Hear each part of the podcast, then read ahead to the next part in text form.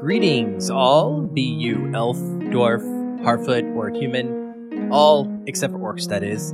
You are welcome here at the Feel and Film miniseries where we discuss each new weekly episode of Amazon Studios' show, The Lord of the Rings, The Rings of Power.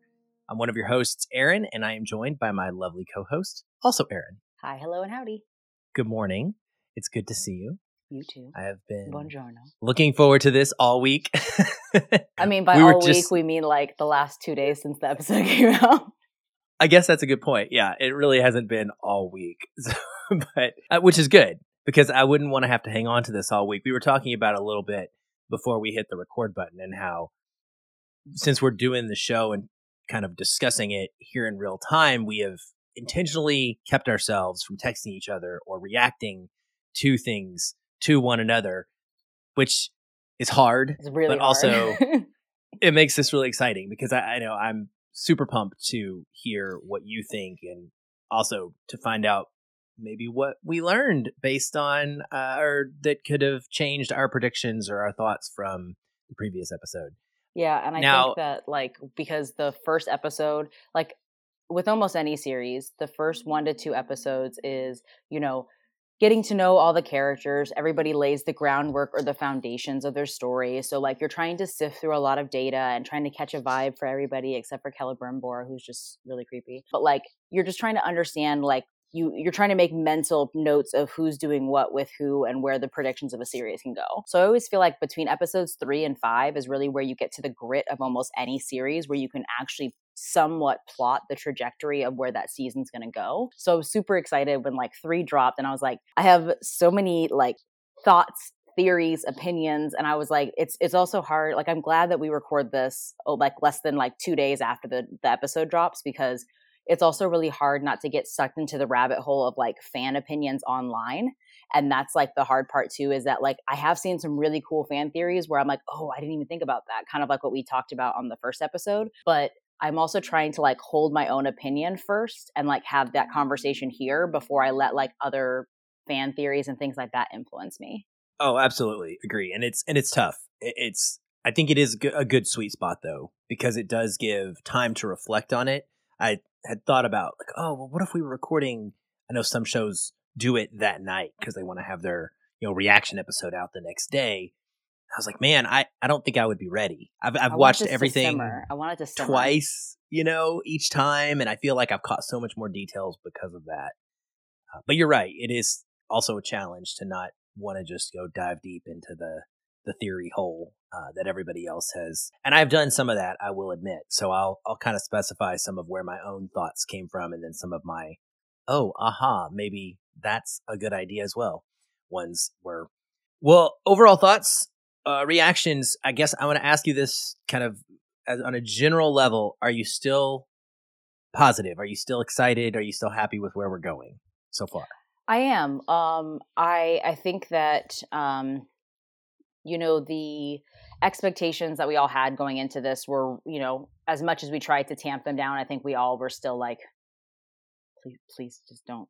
Please don't do what I don't want you to do. Like, please. but like by episode three, I still think that they have placed enough intrigue and enough question marks in the right locations that we're still like, okay, like uh, you, you can't really iron out your full predictions for where this season's going to go yet um and so i thought i thought season i thought episode three was a really strong indicator of how they're going to try to weave the threads of each individual storyline or character arc within the show. Um so i thought it was a really good indicator. I thought it was a solid episode. Yeah, I feel much the same way. I actually was reading an opinion online just this morning that I sort of agree with in that there's a bit of a challenging thing that they're trying to accomplish here where they don't have the rights to all of the lore. And so they're trying they're having to make stuff up. In this episode, we get new characters in this episode. We all know the ultimate arc that is going to happen. So we're telling a story that we know the result of, so it's a prequel.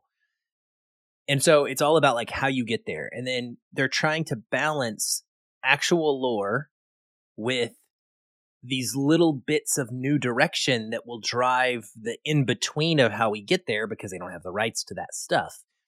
And so I sometimes I'm like, man, you really are describing everything in the dialogue. It feels like you you really are giving us a history lesson. And then other times I'll be like, man, I kind of wish you were giving us more of a history lesson. Like it's not enough. I think it's it's a tightrope they're trying to walk to keep both longtime fans happy and understanding where those changes might be occurring, but also to kind of try and get new people on board with this background lore so that then they can build upon it. Because we're going to get to a point where it mostly, we're geeking out every episode because we're seeing things for the first time. That won't always be the case, no. you know, but we'll hit a point where the majority of the show is made up. Yeah. and so we won't be going, oh my God, it was that for the first time. And I just well, think it's an interesting time of getting to there. And I think that like like I, I 100% agree with what you're saying about like walking that fine line and that tightrope, especially given how much uh, fan churn and unfortunate like vitriol there was online leading up to this. Um, but like I also feel like as a as a writer personally, something that you have to balance is when to show and when to tell. And so trying to write a script where the the root of the story is is focused in lore that you do have the rights to, but how they get to those roots or how those roots intersect, you have to kind of make up. But if you don't have any of the background information, some of those roots aren't to literally take hold onto anything. So there are a lot of times where, like you said, you know, like she's explaining things and she's like talking things through where it's like, it would be really great to just see what she's describing. Like, yes, the prologue, in my opinion, like the more that I've simmered on it, I felt like the prologue was a little bit cheesy, but I get what they were trying to do by cramming in so much of the history and not having to sit there and tell you exactly why certain things matter. But there are moments where I'm like, oh wow, like that would have really been cool to see as like a flashback or to see as like some some moment of action or a, a snapshot in time versus somebody just telling me why this is important. Um, so like there's a there's a really delicate balance that I think that they're doing a, a, a an above decent job at. Um, but it's also really hard with high with with like such high fantasy shows. Like this is an epic fantasy. Epic means massive. Like there's only so much yeah. that you can show. And with this being an already insanely expensive show, like this is not going to be something where they can give us every visual that we want versus sometimes they just have to fill in the gaps verbally. Yeah, no, I think that's extremely well said. The most part, I love pretty much all of the storylines that we have going in this so far. I will admit, uh, before we get into them in detail, I kind of missed not having any Durin and Elrond in this episode. So I, I was like, well, that's sad. I, I wanted more of that storyline and to kind of see where it's going. Obviously, um, we are going to not always have each and every character in every single episode. And I appreciate that overall. I think that is the right choice. I would be probably complaining about it if they were trying to cram every single one in because then you don't give any single one enough length of time to, to breathe. But I it reminded me how much I liked those characters, I guess, or sold me on how much I liked those characters that I actually felt their absence and was actively wanting them to show. I kept ever I remember the first night I watched it, I was just was like, okay, the scene's gonna change. Are we going? Are we going? Are we gonna see Elrond? Are we gonna see Durin? Are we going back to those guys? And it just never came. Um, we also didn't see Bronwyn, which I didn't miss in this particular. Yeah, I, I think so. that, that that goes back to what I was saying at the beginning, where the first two episodes are introducing you to every thread. So it's like there's no need for there to be a like movement of a thread for every episode. But when you watch the first two episodes back to back, and then you have a gap, it feels like something's missing when you're missing one of those threads. So, like looking at the big picture, every episode can't show you an action event with every single character. But like, I I completely understand the feeling of like, wait, somebody's missing. Like, we, where's this person? So I, I, I get that like desire of like, well, the last two episodes I had a little like I had a slice of pie from everybody. Why can't I have that here? Like even just just show me them like washing their clothes or like you know breaking up a piece of rock or something like but like the balance between tugging the thread and like lengthening the thread i think is really going to be what comes in handy here is like eventually we're going to end up with a giant tapestry but not every thread needs to be worked with in every episode I'm gonna keep Definitely. going with this thread analogy. I like it. No, it, it's a it's a good one. It really is. Uh, one more thing before we talk specific storylines that I wanted to bring up or and get your opinion on as well. I have not fully loved the way in which the show has dramatized its big speech moments at times. I, there's a, a scene in this where Galadriel is talking and she's, I think it's when she's introducing herself to uh, the Queen Regent uh, of Numenor. And I feel like there's a bit of a slow motion problem, both in the dialogue and at times in this filming of the scenes.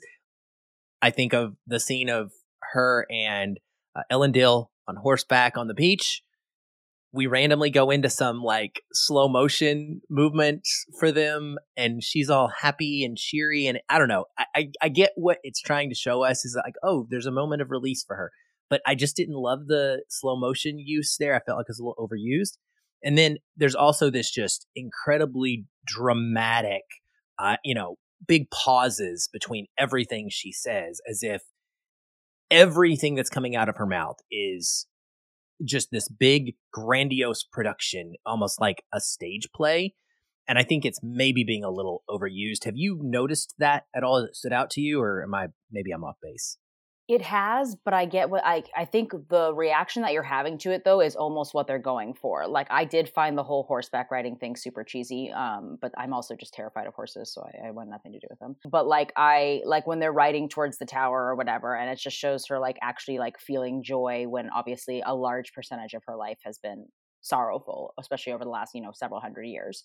Um, so I get what they're doing there. I it did feel a little like forced and out of place. I feel like almost like that something like that could have been more meaningful once we had more information about her character like once we saw that like if we had if we had several episodes to understand that like and you're just sitting there like dude do you like ever smile or like i get like stuff's tough but like like like you want to drink? Or like you know like so I, I felt like it was like it felt too early for us to have that moment. I don't think it was necessarily like a bad moment. I just felt like it didn't mean as much as maybe it could have if they had if they had used it at a later time. I also felt like it was weird that they did that with Elendil's character because she doesn't really know anything about him. So for her to have this almost vulnerable moment with a complete stranger felt somewhat out of place to me. As far as the speeches go, I think what they're trying to go for is literally what you're picking up is that like everything in like an elf and especially like a highborn elf like she is says has like it carries weight to it like and i i always think back to the ents in lord the original lord of the rings series where it's like you know we take our time because it takes so long to say something that everything yep. we say we need to make sure it's something that we actually care about like unless it's worth saying we're not going to say it um yep. and so i think that they're trying to push to have weight behind what she's saying. I did feel like some of these uh, moments felt very preachy, um, and they came across as like I'm standing at the pulpit. Do not under like do not understand the gravity of what I'm asking? Like yes, obviously they do. Like you're literally standing in a courtroom full of people. She has to hear requests like this every day. I do respect the path that they're trying to show for Galadriel as far as her character arc goes. She's been very hardened by not only what has happened to her and her brother, as well as like everything that she has been through since she's like literally trying to protect these people and nobody wants to believe her.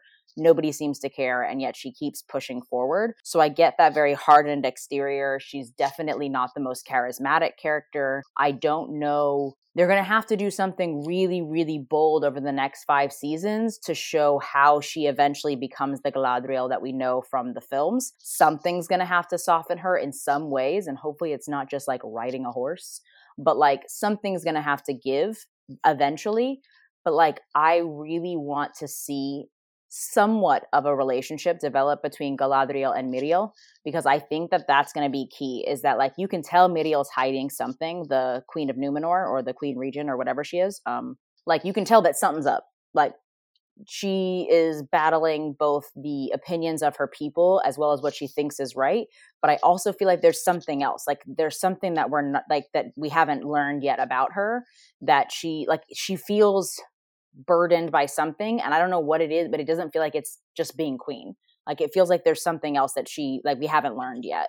Um, but I want there to be a chisel of ice off of both of their shoulders as they as the, over the next like two to three episodes. I feel like just something has to give on either one of their ends because this hard to hard exterior is going to get real old real quick. So somebody's going to have to give in the next two episodes. I think that makes perfect sense, and it, it probably will. I mean, you're right. It they they're definitely building Galadriel up, and and also it's not going to all happen in one season either. I mean, we have five yeah. seasons worth.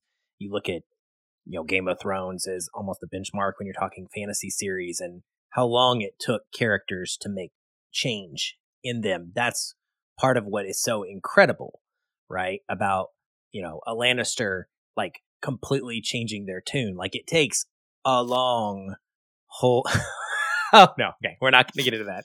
I see you completely having changing their tune, and then one season just unraveling it, and then watching them go back and hurting the best character that ever existed within Game of Thrones' universe. I will never get over how they did. They did Brienne dirty. They did her dirty, and I will literally never forgive them for that. Like. so don't do that, Rings of Power. Uh, well, let's. Uh, so if you, you hurt my precious baby Nori, oh, I know, right? Uh, Game no. Uh, over. Uh, she's she's so adorable. Uh, but let's let's start with Cal- Galadriel and Halbrand and their whole kind of storyline and, and how it interweaves with Elendil's introduction as well, because you were touching on it. They get picked up by the ship. We find out pretty much right away that the ship is indeed from Numenor, which was the thing that made me squee out loud because I was so incredibly happy. I love this part of the Middle Earth. Well, it's not technically it's not Middle Earth because it's not on Middle Earth, but this part of Tolkien's lore, uh, this city of Numenor, which essentially the breakdown just I mean, they kind of went over it in the episode a little bit, but war against Morgoth, elves, humans, the humans that helped were gifted this island of Numenor, raised out of the sea by the godlike, the demigod-like beings, in order to give them a land. And it's sort of between Middle Earth and the undying lands of the elves. They were also given the gift of long life, so they live hundreds and hundreds of lives, hundreds, hundreds of hundreds of hundreds of years, but they do not have immortality like elves. This is the line that eventually would become the Dunedain, or Dunedain, sorry, when they leave Numenor, the island will sink they will be on Middle Earth, and that's where Aragorn comes from. So this is all Aragorn's lineage that we're learning about and dealing with now, which is what makes me very excited. I have a question. Sorry. Oh um, yeah. So for the Dunedain or Dunedain or Dunedain, whatever you want to call it. Um, yeah, whatever. so they're the it's like their genealogy was gifted the long lives. I guess like mentally for some reason I always associate it with like the island itself is what like continued to give them long lines. But like if somebody left the island and didn't let's say they didn't get pregnant on the island, but like got pregnant on Middle Earth, they would still be able to pass on that longevity, right? Like it's just it's in their blood Correct. at that point. It's, it's not blood. just like you had to be born or like live on the island in order to get that. Correct. Okay. It cool. is definitely passed down through the the generations, through the bloodlines. And what I think this story is going to lean into, which is not really there's not a lot of conflict between elves and men. That's part of the thing that I'm seeing emerge in this episode. That's where I feel like this is going to diverge a little bit from Tolkien's writings because it's new and it's going to isolate some fandom because the elves have never really been seen as bad and that clearly changes. There's something about that that clearly changes in this episode. And then the humans, there's this conflict with them because the humans are a little bit envious. Like they're not quite allowed immortality. They're like given this in between gift. And ultimately the elves don't, you know, they get this, they're, they're resentful of the elves because the elves do have like this full on immortality and, and such. Do you think so, that it's just immortality though? Like I just feel like it's just in general just human envy. Like it's just human nature. in general, envious. yes. Yeah, not just immortality, but like of their skills, the fact that like, you know, one elf could do the job of like five tradesmen and do it in half the time. So I absolutely I, am wondering if they're going to take this in a somewhat preachy direction. Um, just the general envy and greed of of just humankind. Like it's just it's it, pride and greed will be our downfall, in my opinion.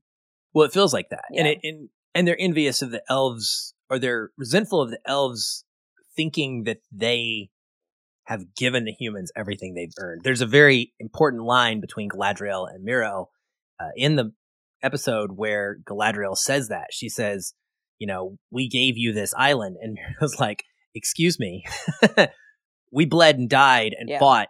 We earned." What we have right here, like you didn't just give it to us. You so paid us, like that- we we paid for this with you know our blood, and then you Mhm. rewarded us with this island. But don't think that it was just un, an unfounded gift. Like we also died for this. Absolutely. And and that's I think where some of that relationship between those two is going to be really intriguing going forward is how they're going to navigate that as important people in each of their cultures.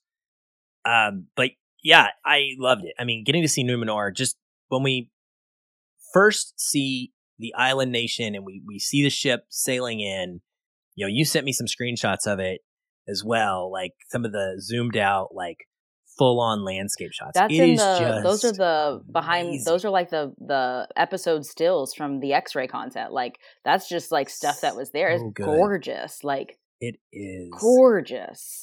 the architecture is so well done because it's very reminiscent of Gondor and what and because that's what eventually I happens. was like, it's not. people. Is it reminiscent if it hasn't happened yet?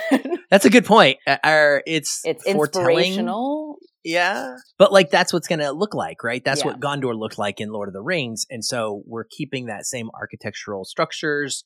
Um it just the big stone statues of gates and the way that they're shown. Oh, I mean, it, it's just absolutely gorgeous and uh, reminded me of the feeling I had when we first panned out and saw Rivendell, uh, you know, imagined for the first time and you're like, "Oh, that's what that looks like." and that's what this is. This is one of like the greatest kingdoms in the history of Middle Earth or, or the history of Arda or whatever it should be.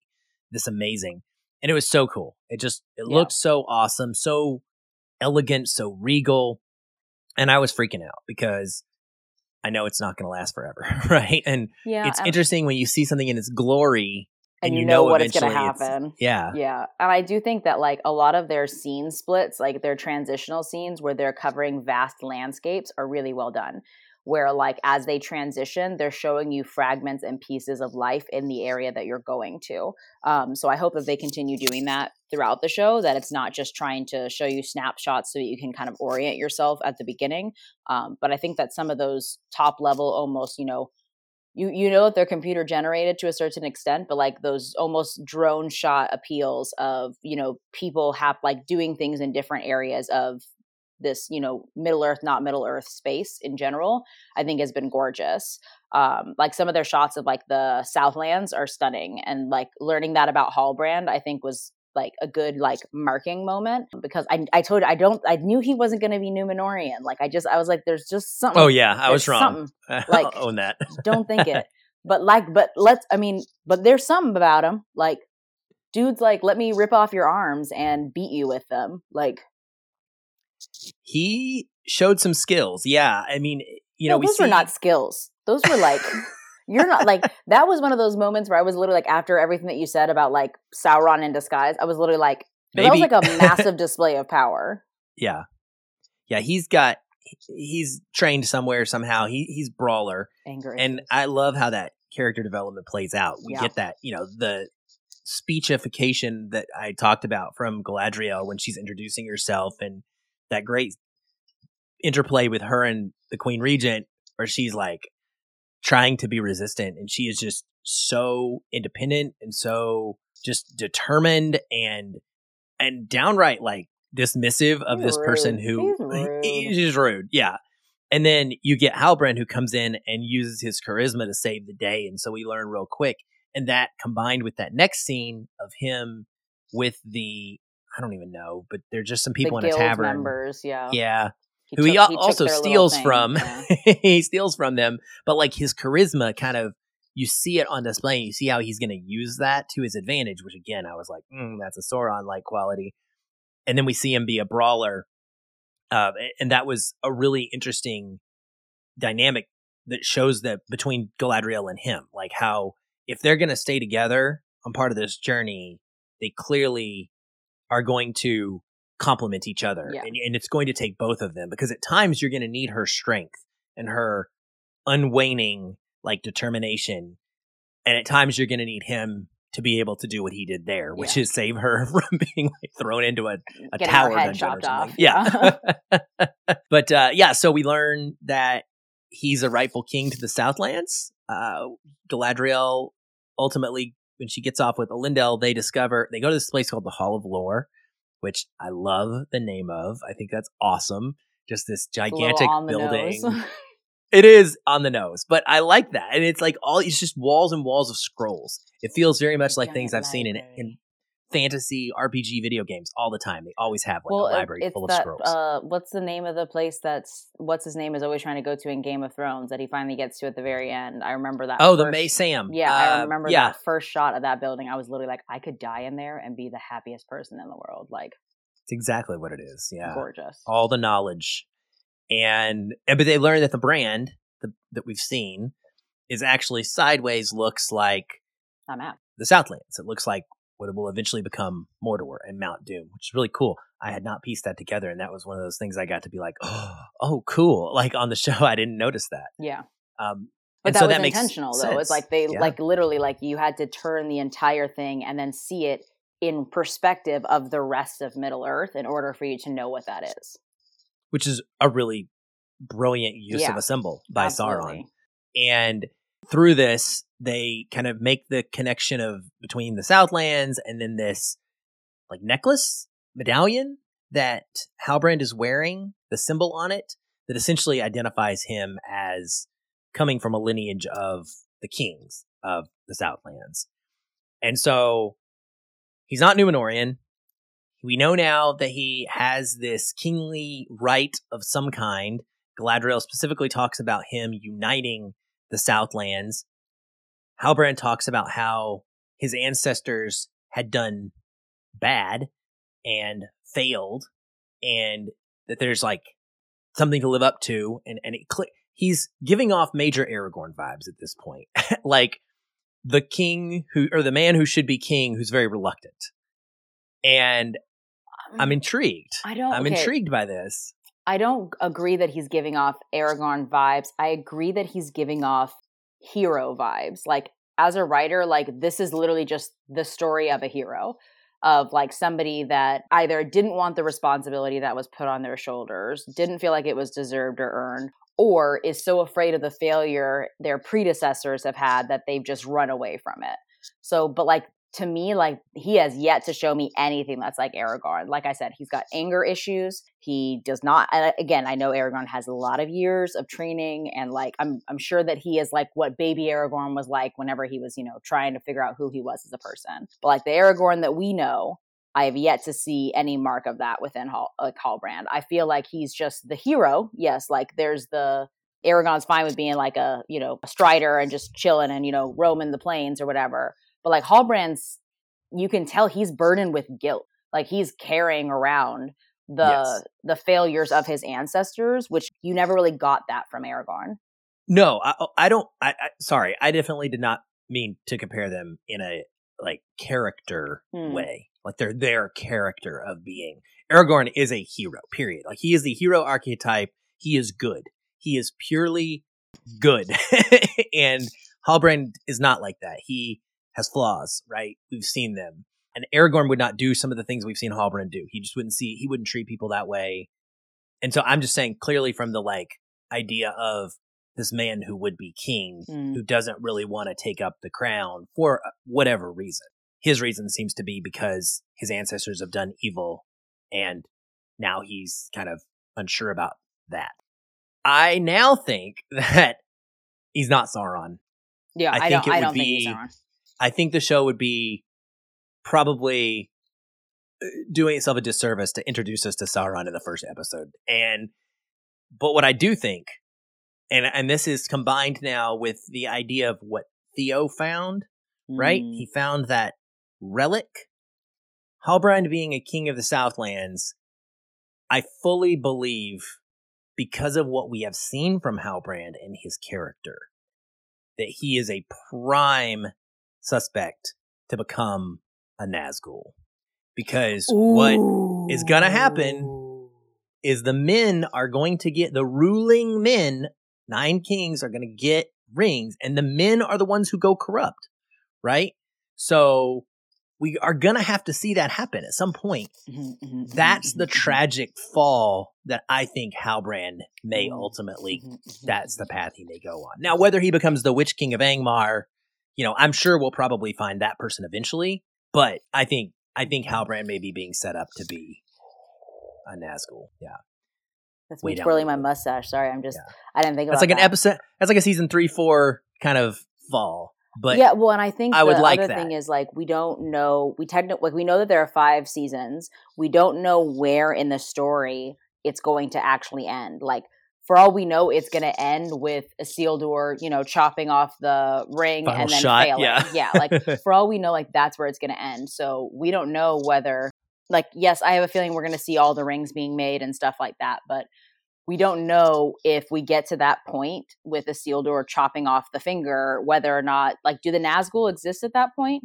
they, I don't think so. Cause they, maybe that, it's about the time that they yeah, I was like, I feel like maybe yeah, I don't know the let- timeline. Like, if Sauron died or like disappeared or whatever, like the Nazgul just like you know, like when a dwarf just sits in his mountain and counts his gold, he just slowly just withers and just turns into like a. Bleh. So like, I'm wondering whether or not like the Nazgul were already there fighting and they were corrupted by the very end of Sauron's reign, or or where that happens. But I had never thought about like, yeah, like all the ruling men are gonna have to. And we've only met like two so far, so it's oh well, yeah. Like I got to work through this now, Aaron. You got it. You're giving Yeah. me you're giving me stuff to to ponder to Yeah. let. Oh, okay, I'm, I'm, I'm excited. I'm Okay, excited but about now I'm worried that I'm going to look at him differently in every episode. I know it kind of, yeah. I mean, you'll fall in love with him at some point, and and always in the back of your mind, you'll be like, oh no, it's gonna go bad. Something they've done But that that's in a couple episodes where I'm sitting there and I'm like, uh, please don't hurt them. Oh, okay, thank goodness.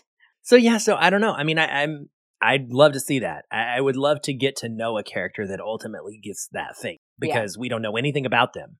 It's it's all very, at least from a cinematic standpoint, they've been very reserved with background of those. Yeah, which I think is good. It's a smart play for a five season stretch. But then you have characters like Elendil that we, even if you haven't read the stories, you know of him. You may not even realize that you know of him because every when they said it, when they finally did give his name, I was literally like, why do I know that name? And then I remembered the light of Elendil, and I was like, oh, okay, yeah, like this is the dude that was like he was gifted, wasn't he? He was like gifted life, or like his death was gifted, where like he traveled into the night sky or something like that, right?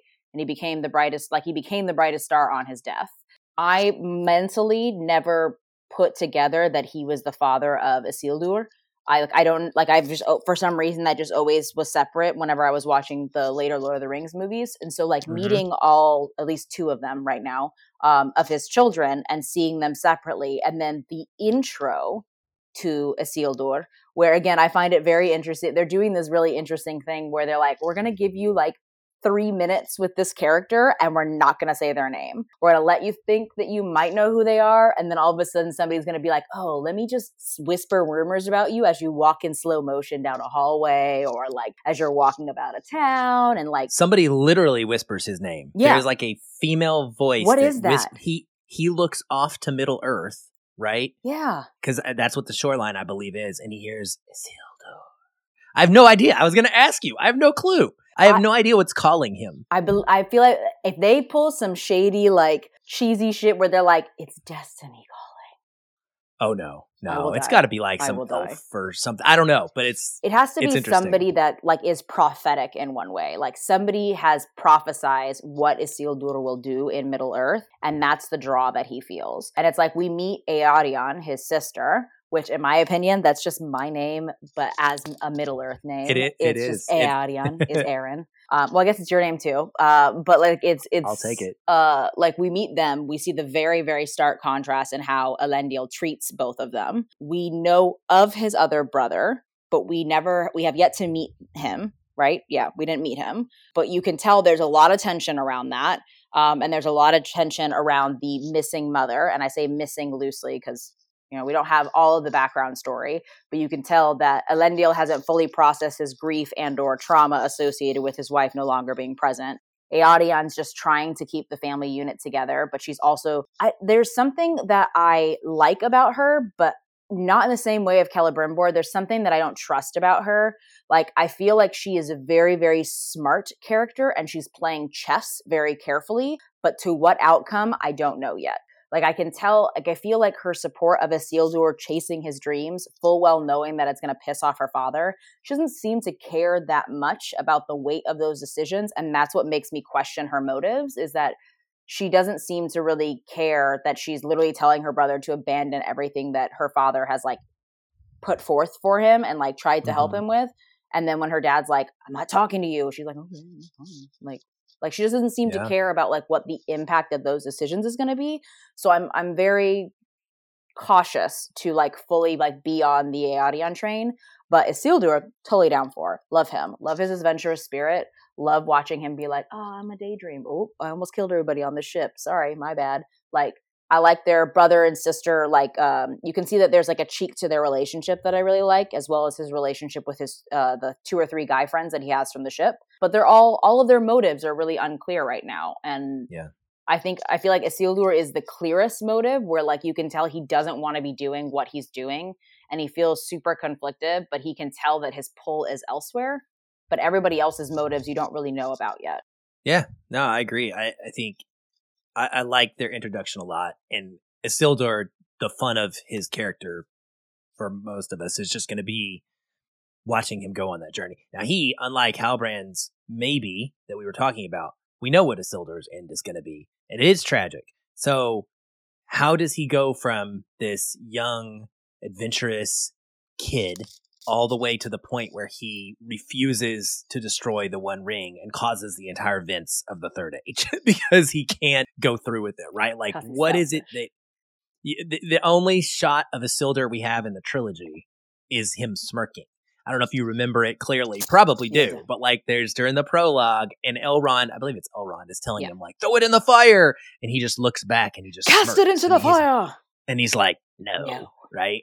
And so how do we get to that point? And then uh, Eärien is awesome because total blank canvas, completely yeah. created character, doesn't exist in the books. And so I'm super excited when they said when when they when she got that news and she was like I've been accepted as an apprentice to the Builders Guild. I was like, "Builder? Oh my gosh, she is 100% totally going to get in on that Celebrimbor action and she's going to be a part of the creation of the rings and like she's going to be on that storyline. I'm just I'm well, and I almost positive that's her path. What I can't wait to see is how they develop a friendship with Isildur and Elrond. And so I feel like that's going to be the link there is that like his sister working within the builders of this is going to be that like bridged gap of like, oh, this Very is my brother. Possible, like, yeah. so like that, cause I feel like like I don't expect Elrond and Isildur to be like a buddy cop comedy or anything like that, but like to lean on each other, especially especially when we know what the end result is going to be of like Elrond's like, dude, we're gonna go into this volcano and you're gonna like throw that piece of metal into the fire, all right? And like they trek up there and then he's like he has like a almost an anime level like Isildur when he like says no and walks out. But I also find it super funny that like he just let him walk out. Like he didn't fight him. He's like, I'm not gonna yeah. throw this ring in. It's fine. Like I'm just gonna I'm gonna go back home. It's cool. And Elrond was like, no. So like I'm interested to see like if that level of disappointment is because he knows he just lost his friend or mm. is that level of disappointment because he knows what this will cost Middle Earth? That's awesome. Yeah, I think what's really neat is watching how the storytellers through the Rings of Power create those relationships and those scenes where when we watch the trilogy and we see flashbacks or we see other references, they feel like they line up. Yeah. Right? Like what you're saying right now obviously was not part of the intent when they were creating that moment when Peter Jackson was filming it. But great filmmaking or series TV making yeah. or whatever is being able to make us get to the point where we can then watch that scene and see it in an additional way. Um, and that will be really cool.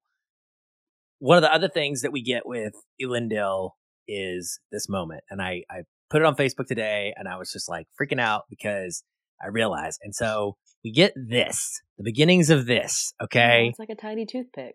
It is. It is a letter opener. It is not a tooth. It's a It toothpick. is le- what this- is what is a letter opener but a larger toothpick? This is Andúril, Aragorn's sword. However, where did Andúril come from? This is the sword we see Elendil gifted Is it? by Miriel. Well, it's called Narsil, and it is this. Well, yeah, it is. It's it's design wise, it's pretty clear. Like it's slightly different than the way they they designed it in Lord of the Rings. That's what I'm I'm saying. gar- like, what happens if like this sword just like I'm waiting? I want like I guess I wanted like a bigger it's a moment sword. for it. Like I wanted i wanted there to be a bigger moment for it. Then like if we all I don't know. I felt it was pretty strong. What it is, I felt like the, like I wanted it to be like not, I don't know like sword in the stone moment or anything like that, but like just something where like he I don't know. I I I guess I just expected something a little bit more grandiose. Maybe. I I yeah, I mean I guess. I I loved it. I thought it was perfect. I thought it was just right. There's a moment, it's laid out to him. We just breathe. I, I would have liked them to linger on it. I did have to like really pause and like go a couple like frame by frame to get the right shot where he had mm-hmm. his hands on it because it is pretty quick. It moves fast. So I would have also liked like a hold Yeah. for a little bit, but like just having him with his hands receiving the sword, knowing that the future of this sword is part of the sword once it's broken. His son is going to eventually cut off Sauron's finger with it. Those shards are eventually going to be a big plot point and be reforged into Andúril, Aragorn's, Aragorn's sword, which is, you know, this symbol of him being the rightful king. Oh gosh, I don't know. I was just like totally geeking out at that moment. And and I love that that's all we got was he got it. That's it. Like he doesn't use it. He's just he's got it. Okay, cool. Now we can move along. And I'm curious about his other son, uh, Anarion, who Yeah. is really not part of the story yet. Like But there's Is there a reason there. he's- he's being withheld for some reason. Yeah, what's what's going to be happening there is pretty interesting. Do you think that his then, uh, other son maybe went to Middle Earth and like not necessarily abandon the Numenorean way, but like you can tell there's a lot of tension around like Numenoreans are supposed to be like seafarers. They're supposed to be people that are like so proud to like be on the ocean and stuff like that. Like I wonder whether or not that tension is the same pull that Isildur feels towards Middle Earth, where he's, you know, getting names whispered to him in the dark or whatever. Like I feel like there's tension because his other brother maybe i mean i don't know maybe his other brother went to the middle earth like went to middle earth and was corrupted by morgoth like we don't know that story and like with them being not ageless but like ageless for lack of a better phrase like his brother just disappearing could have happened 10 years ago could have happened 100 years ago like we don't really know um, and we don't have that backstory yet but if you can tell that there's definitely some tension and crossed belief systems when they talk about him Oh yeah, yeah. I mean that's a very good point. I I hadn't even thought about that. That we didn't know how long. Yeah. because you're right. The time is all over the place. I'm talking 20 years and, to and an elf is- Yeah. so both of them have these long lifespans. exactly uh yeah no i i'm but i'm curious i'm i'm really intrigued now to like eventually get to meet him and hopefully and and see how those family dynamics play into that Yeah. storyline and there's a brief mention of elros kind of our last big point of numenorean lore uh, elros was the king of numenor when it was raised out of the sea and created so elros was given kingdom of the humans, and Elrond was given kingdom of the elves, essentially. Um, or like Elrond's much more a leader in the actual lore. He's not like a speechwriter, like like he is in the show. He's a little bit of a higher level than he is like portrayed to us. So, but they were brothers. So his brother, Elrond's brother, is the original king, who they mention has been deposed and is now in a tower, like in confinement. Eh, they say kept in exile in a tower. So he's rapunzel I'm really curious what's going on here. Is he going to end up being Miriel's father? Because she speaks to someone in a tower. She goes up a tower, she talks to someone who's off screen, and she's like, The elf has arrived. It's the moment we've been expecting or waiting for. I don't think it's her. Fa- I don't think it's her father. I don't feel like he. I Would don't have, She either. would have called him like. I don't think she would have called her the elf if it was a, another elf. I don't either. In lore, her father is named Tar Palantir or Palan Palan. It's something that sounds like Palantir. Now, Palantir is also the name of the orbs that allow you to see the future. And so the reason that he has the same name is because he is known, her father is known for his foresight. He has the ability to see the future, essentially. So when she says, the moment has come that we expected, yeah. To me, it's probably him because he has seen that Galadriel will come. What does this all mean? I have no freaking clue. Where is Elros in this? In a different tower in exile? And why? What is going to be the, you know, political dynamic of they have kicked off the king who was originally in charge and they're like, literally like basically like a coup happened. Yeah. And it doesn't seem like it. All we get is the the fallout of the fact that there is like a very big elf anti-elf sentiment in the nation and yet there is like an underground faction led by Elendil, not led by, but like the, that Elendil ascribes to, which is like I'm, you know, they're still friends of elves, uh, which he tells Galadriel, and I'm I'm just so fascinated by like the political intrigue now yeah, between the humans what, and the elves. What I felt so interesting, like I was part of me when I went back and rewatched the episode, I was like, okay, so you've told us that dude was deposed and is in exile in this tower. And then Elendil and uh, Galadriel go to this tower, but we don't see him. So is one, is he actually there? It feels like a weird thing for her to be like, hey, I'm an elf. I know that one of our elves is not being treated very well here.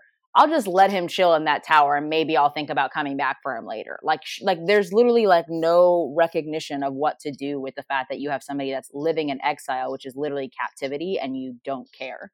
Um, so that was like a weird point to me that like stood out. Um, I do agree that like I, I'm pretty sure that uh, Míriel's father is a hu- just a human king, but like there was a coup. She's been running as queen regent essentially, so she like she is not technically their leader because if he's still alive then technically he is still king so she's queen regent. Um so i do think that possibly like her, some of her hard front is to put on a good face and a good show for her people and knowing that she has to help make even if she doesn't necessarily agree with the sentiments of her people she has to stand behind them because she's not the technical ruler and she saw what happened to elros that she doesn't want that to happen to her and her father and so I, I, think that that might be some of that burden that I was discussing earlier, where like we there's something else that we don't know about that she has yet to mention or bring up that will hopefully obviously clear the air in the next couple of episodes.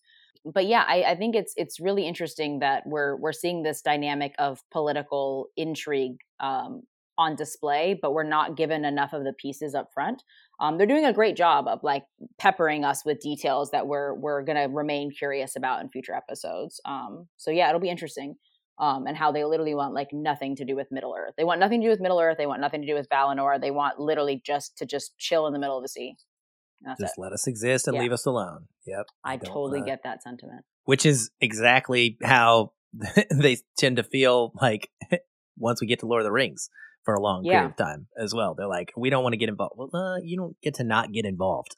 it's coming. There's that great line, you know, like it's coming. whether you want to be involved or not. Sauron is here, buddy, we'll and it's live it, live and let live. All right, well, let's do the Harfoots next. So the Harfoot storyline, which actually I was a little bit surprised when I did my rewatch to note that it doesn't even kick in until I mean halfway through the episode. Like, yeah, halfway through. It was a ways. Essentially, the the progress of this is we get we learn that the Harfoots are about to migrate, which we get to learn a little bit about their culture. It felt like we see that they're having this festival to celebrate the time that they've spent at their current location to honor the dead that have um, that have occurred since they last migrated, and then they're just preparing to exit and go. I, and sorry, I, I think just really something to point out is the I, I would like to just say the assumed dead only because all we know is that they were left behind. We don't know really anything else about them or what happened to them. It's just assumed that if you're left behind because these are nomadic travel like pack travelers that it's it, you that it's assumed that if you are a Harfoot you're meant to be as a group as a pack so like That's the likelihood point. of you traveling on your own and surviving is very very low so I, I i guess my brain is just assumed dead like there's that beautiful moment where Poppy, like you, you actually realize Poppy is the only person left of her family. Is like mm-hmm. you, you, he lists off like five or six people from her family, and she's literally the only person left. And you see her at the end carrying her own caravan by herself. And it's like there's this moment where I, I can't even remember what it was. It was like a I like something in the snow or something happened, but he literally lists off four or five names and she's just crying and like you realize like Nori is her only family and that's why she is the way that she is around her. But like I was just gonna say like assumed dead because we really don't technically know. Yeah, no, you're you're absolutely right. Um it and it's a really moving little ceremony, I thought. It was just it was so neat to like live in their world and Yeah. like feel like an observer of this like ritual that they have and the whole we wait for you moment um, where they all call back and, and i really like that i like seeing them you know chanting as they were on their way up to it and they're like nobody goes off trail and nobody walks alone. Nobody goes off trail and nobody walks alone. And we really really get this great sense while with we spend time with them about how risk averse they are.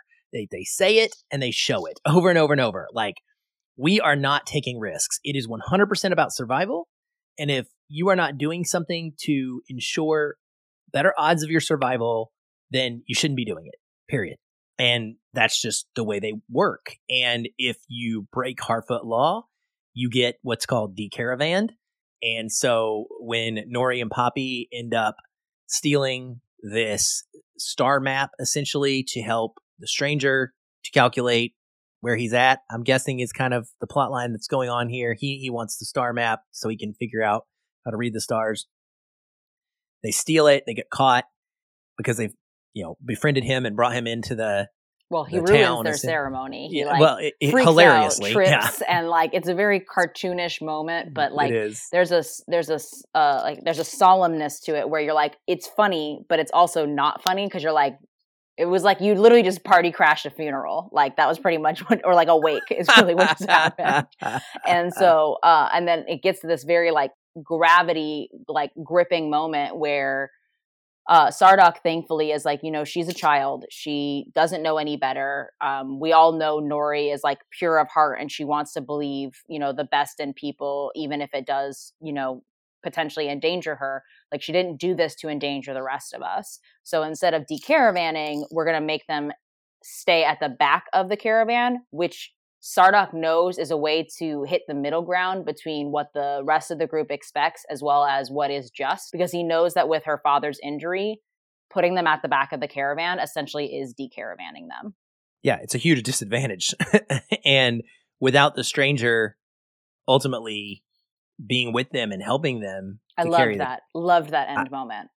I, yeah, they're really making it hard not to see Gandalf. I mean, I just think the it is Gandalf. he, No, no, no. After our last discussion, I think it is Gandalf. I'm pretty sure it's The way- Yeah. the goodness of him Yeah. coming through over and over, and and even when he does the bumbling like mistake, it's because he his innate power lights up the fire Yeah. around him. He doesn't do it on purpose. He doesn't understand what he's doing at that moment, and so No, Yeah, I, I'm, I'm I'm pretty sure it's Gandalf. Like after our whole Really conversation, I rewatched it, and now every time I watch it, I'm like, "What's up? Yeah. you're gonna It'll be, be him. you're gonna be him, aren't you?" Like, no, I, I definitely think it is. I yeah. liked it. I liked no, it. I, I, thought, I, I thought all of their scenes were really just beautifully orchestrated in such a simple way.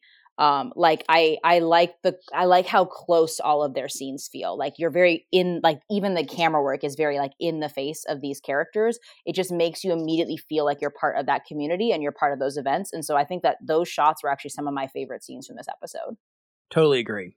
And overall, just again, like I appreciate the way that the storytelling is mostly doing the show and not tell that you said earlier. Things like they don't stop to explain why they're wearing hats and why the caravans are covered with the weeds on top of them. Like it's just obvious. They're clearly trying to sneak through these fields and be as conspicuous as possible and not noticed. You just you just can put two and two together. Well, they showed so, that in the first like that. episode, and like that was so cool. Is to see like it was almost like you were watching the landscape come to life when those like the Mhm. hunters or the travelers like passed by, as everybody was like, "Okay, all clear," and then all of a sudden you're like, "Oh my gosh, that rock just moved," or like, "Holy crap, that tree's not a tree." Like I thought that was a really cool way to show how they when they want a simple, undisturbed life, and they're not trying to disturb anybody else, and they just don't want to be disturbed by them. And I thought that was a really cool dynamic. Absolutely. Well, the, the other big plot line is Arondir, and oh, there goes there goes Aaron with the her hands are over her face for I- you audio listeners. I have thoughts. Well, I'll just give brief, quick synopsis. He's captured by the orcs that we saw at the end of the last episode. He's thrown into a slave camp with a bunch of other elves. Couldn't tell. Think there might be some humans in there, but it's definitely a bunch of other elves. They're being forced to dig tunnels in the Southlands. Clearly, that's how they got him, right? Was through one of these tunnels that had been dug into the little human settlement that he was kind of policing, essentially, as a Sylvan elf soldier. And we get this whole plot line with they want them to cut down this big tree. The elves are like, uh uh-uh, uh, because we like trees. I'm guessing. It's like, hello, he's a Sylvan elf. He is from the forest. he kind of likes trees. And they refuse. They somewhat oddly get like completely taken advantage of and seem to believe the orcs when they're just like giving them some food and drink as a as a break and then one of them gets their throat slit and ultimately they revolt. Um, there's a big fight. Arondir tries to help one of his buddies escape. He gets nowhere. He gets outside of the big mining area up on the ridge and gets some arrows to the chest and dies and Arondir ultimately gets to meet the big bad of this particular season, is what I'm guessing, in this character who we've never seen before, named Adar, who is a dark elf. And I, I say dark not in the sense of like drist, where he's like dark skinned, although I, I don't know, could we tell? Maybe he might be dark skinned, but he's he dark looked, he as in like pale when he the shadow he's evil. that was walking up. It looked kind of pale. He, he he's evil. He's bad. He's like leading the orcs, and it's an elf. And this is not something that Tolkien has really dealt with before. So we are in untreaded waters, and my mind was going uh, like a million miles an hour, and I didn't know what to think about this whole thing. So you have thoughts. I do. What did did you like this section? I thought this this section was uh, a, it was designed intentionally to be a tension building mechanism for the action components of these episodes. Um, so I just want to read one thing from the X ray trivia about the Sylvan elves that you mentioned. It says Sylvan elves hold a great love for trees, delighting in their wood and, and the life within them, often watching them grow from acorns to ruinous old age. Given enough time, they say they might even hear the voices of the trees and understand their thoughts. So that explains that scene where he goes up to the tree and essentially like thanks it for its service and like apologizes for what he's going to have to do to it before he actually start, starts chopping it. Now, my problems with this are we are finally given a darker skinned elf and they chose to put him in a slave camp and to lead a slave I wondered if you would. Yeah. I just I, I I'm I'm just Read I'm, the room? Yeah, I'm I'm really torn. I'm really torn because again, like I said, it was a smart way to build tension. I just don't know if and it was it was it was semi thoughtfully executed, but I don't yeah, I don't think there was a read the room moment where anybody was like, "Hey, should we really be doing this with this one character?" Like they could have done this with Bronwyn like they could have done this with like you could have you could have chosen another character and like they could have done it where he was then trying to rescue Bronwyn or like they could have flipped the script in a little bit of a different way. I just I don't know if anybody stood back or stood above it and was like is this sending the right subconscious message and i'm sure people are going to hear me say this and be like oh you're thinking too much into it except for the fact that literally black people for goodness knows how long are just consistently placed in situations that resemble this and i just find it interesting that even in a fantastical setting somehow black people still end up in a, a slave camp of some kind. Um, now the scene with the warg and or like what I think I mean I'm assuming they are they're still wargs. It's just like an earlier version of the warg that we know from it's the first version. Yeah, it's the first it's like a little bit know, cartoonish. It's the beta. A little bit cartoonish. Um, yeah. and so it's the beta. Yeah, we'll, we'll, we'll work we'll work this out in post and in prod. Like that's released or whatever, and it's obviously like some crazy rabid, you know, insane dog thing. But I've like what frustrates me about all of these scenes is that I don't feel like any of them are acting like elves. We have not seen any display of superior senses. We have not seen like massive displays of strength. Like it takes like five of them to chop a chain. Like I don't I, I feel like there's a gap of of power from what we've seen of elves and their, you know, preternatural senses that we're not getting there. Like you're telling me that this dude just finally climbed out of the hole and ran and then was immediately taken down by arrows that we don't actually see where they come from And then Arondir's trying to climb out and he's like struggling at the very top and holding on like a kid at the edge of a cliff. And I'm just like, dude, you should be able to literally leap out of there and be fine. Like, so I, I feel like there's a gap in what we know of elves and their power and what they're capable of and what we're seeing in these scenes. And I, I, I feel like that's where I'm having issues with his storyline so far is that it feels almost as if it, it, would be like if I had expect like the way that they're behaving is how I would expect somebody that's half elf, half human to behave. Is they have some of the senses, they have some of the, you know, abilities, but they're not, you know, fully they're not fully baked essentially. But like I don't feel like we're getting the the sheer magnitude of how powerful elves are out of who we've met so far. And it's just, it's slightly disappointing there. I agree with all of that. I made the slave reference to and kind of was shaking my head silently because I knew that was going to turns people off. And I think that's a problematic choice for that reason because what you don't need to do is unnecessarily isolate people in your fan base. Even if it's unintentional, those are deep traumatic wounds that many people today still have not from necessarily experiencing it themselves, but from understanding that their whole trauma. lives have come from that, right? And so I, I, I can't feel that myself, but I can be empathetic to it, and that's why it's like a, a man. Ugh, did you have to do it this way?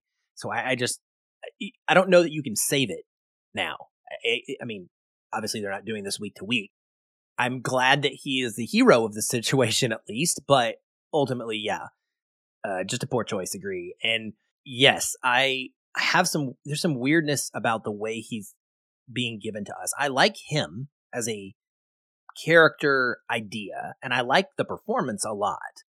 And that's, this also goes into part of like the frustration with when it comes to the racial nature of the fandom and people are going after his character because he's the black elf and like you can't give the one time you're going to have a black elf you can't have him be the one with the not great storyline. Like, I mean, come on. Like, you got to go above and beyond to make sure that this is rock solid if you're like, going to do it. It's going to have then, to be a really strong recovery for me not to feel yeah. like it's segmented. Like I am not getting in. the same yeah.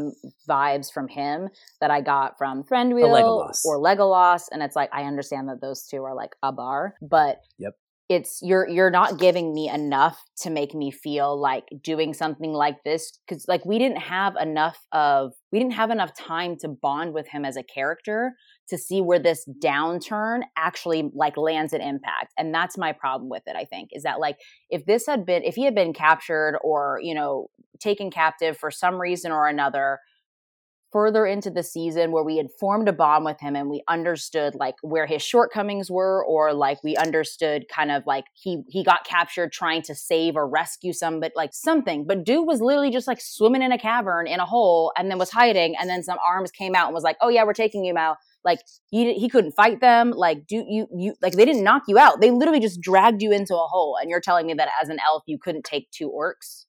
Mm-hmm. yeah it's a little inconsistent with what we see at the end of this where he goes, you know, full CGI. Absolutely. Elf and like starts wrecking things almost. Like he takes some out, makes the great move to like bring sunlight down on them to get to get them scared and and like frustrated. Ultimately is not successful and gets recaptured. So I guess that's part's consistent with him not being great. And maybe that's the whole point is he is just an ever he's just a he's just a normal elf soldier. Like he's not special. Yeah, maybe he's that not, is it. Is like the ones that we have met are like above and you know beyond what, I mean? what, like a regular yeah. elf soldier would be. I guess that's a good point. I never thought and, about it. And perhaps way. he's going to go on that journey to eventually become that. I, I do. I, I, mean, we won't harp on it every episode. I just wish that the slavery thing hadn't been part of his backstory. Yeah, like, and I you could you can get there without going through that. You know what I mean? And I but, will say well, that the fight choreography for this was really well done. Um, I thought the the costuming and makeup for the orcs is really great. I thought that they did a. They look like, so and I was I was hesitant because I didn't know whether I really was hoping that they like I think that, and I know we've talked about this in our uh, Feel and Film podcast podcast group, but I'm so happy that they went the prosthetics route versus the CGI route because it does give two completely different perspectives for characters. And in my opinion, I will always, always prefer, even though I understand it's not only more costly, but it is more time constrictive. I will always prefer physical acting with prosthetics and a costume over something that they they CGI place onto something. So I'm really really happy that they went that route and that they didn't make all the orcs look the same because orcs still are a subculture. Every single one of them is going to look different. And I did always feel like within Lord of the Rings because I know they just essentially replicated the same person through technology in like a billion lines of code just to show that, you know, the sheer vastness of an army. I get that. But I do love that all these small, clean snapshots that we're getting of orcs, they all look like different people. Yep. I totally agree with you. I think the orcs look amazing. I was mixed on the CGI personally. I, I, it's it's it's consistent again, consistent with the trilogy and what we've seen previously with the flipping and again the slow motion. And I guess that's probably to make it look better in CGI. I don't know if it has to all be slow motion. I thought some of that was maybe unnecessary to slow it down, but I get it. I uh, think it's uh, also think it's, to imply. I think it is to imply the preternatural senses, though, as the slow motion is to show that they are to him exactly yeah. like things are things are slowing down in his sight. Um, I don't want it point. to see it abused, but I do understand thoughtful choices of using slow motion for for beings that it would literally slow down for them so that they could react accordingly. Yeah, that's that's a very valid point. Um, it was good. I mean, it was still it was fun to finally to see some fighting. It was the only bit we got in this episode, yeah. so I, I liked that we had something there. And then and it leads to this villain. And so I wanted to read this. This was from the casting call when they were putting it out for this villain. And they he actually had a different name I was reading when they put the mm. casting call out. So Adar is a new sec a new name or was withheld until they actually had the person on hand and they, they had put it out as this a villain who can also evoke a deep sense of pathos and wounded, fallen nobility, must possess a certain degree of physicality, should seem middle aged, though must also project a sense of timelessness. I don't know what this is. Like, I, eh, you know, are they making Sauron an elf? I don't know what's happening. Sauron is a mm, shapeshifter mm, at this point. So that is important to remember that he disguises himself to manipulate the elves, Celebrimbor, into making the rings. That doesn't mean he has to not has to manipulate him as a human, right? Maybe it's Sauron projecting as an elf. That would be fascinating to me because then it would not be inconsistent with Tolkien's lore at all. But I don't know what's going on, and either way, it's got me super intrigued. Yeah, and I was reading an article the other day that says like Adar is like the elf word for father or like leader, and then it's like or it's like the orc word. It's in like the black tongue speech or whatever. Um, it means father. Yeah. Um, so I'm I'm very interested because if I'm not like I and correct me if I'm wrong, but like weren't like the Uruk-hai created by Sauron? The orcs were they used sort, to be elves. Sort of. So the Uruk-hai were created by Saruman. Saruman, sorry. Yes. Okay. Yeah. So he created Later. them by merging orcs. Yes. Sauron created and Morgoth originally created the orcs. The orcs. By, they yeah. were they are. They're they're elves. They were Yeah. Like corrupted and they're off-brand elves. elves. Um, corrupted is the best. Yeah, they're they're they're the Mr. Pibb of elves.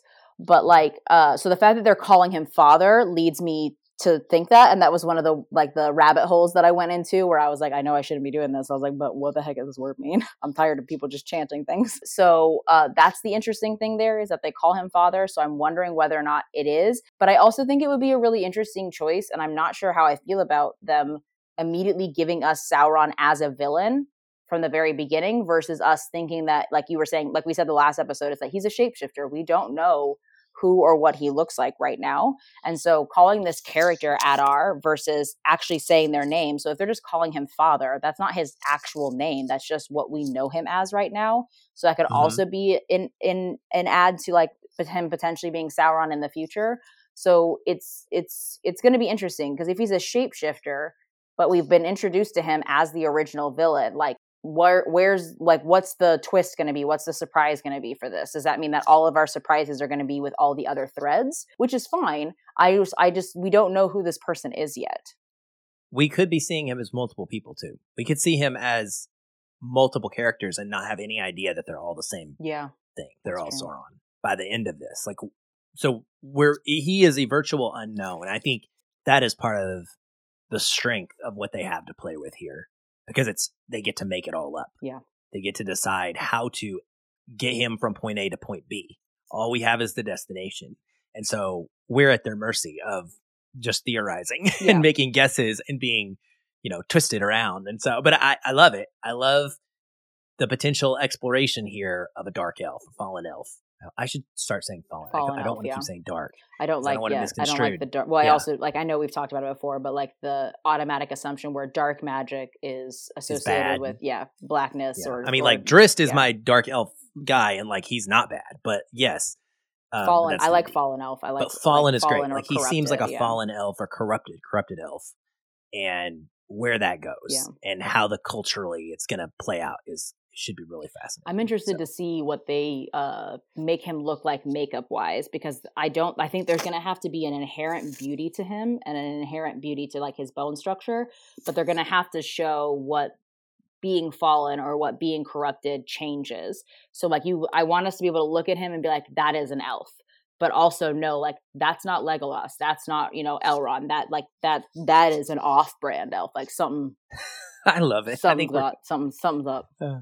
If I titled these episode releases, I would title this one "The Off-Brand Elf," just because Everything. I, think I want to just- want to like I said, is the Mr. Pibb of elves. I want to get that in out there into the social media Hmm. zeitgeist or whatever. But well, I think that covers it. So where can people find you if they want to continue and have a conversation with you about this online anywhere? Uh, you can find me on most social platforms under essentially Aaron. Uh, eHuns under on, on Twitter. Uh, yeah, just shoot me a ping. Happy to chat all things nerdy.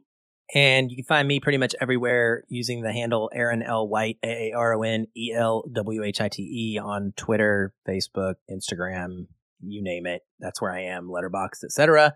And you can find us both in the Feel and Film Facebook discussion group. Links to all of that are in the show notes to every episode. Thank you for listening. Uh, as always, we appreciate it. We had a blast, and we will be looking forward to doing it again next week. See you then.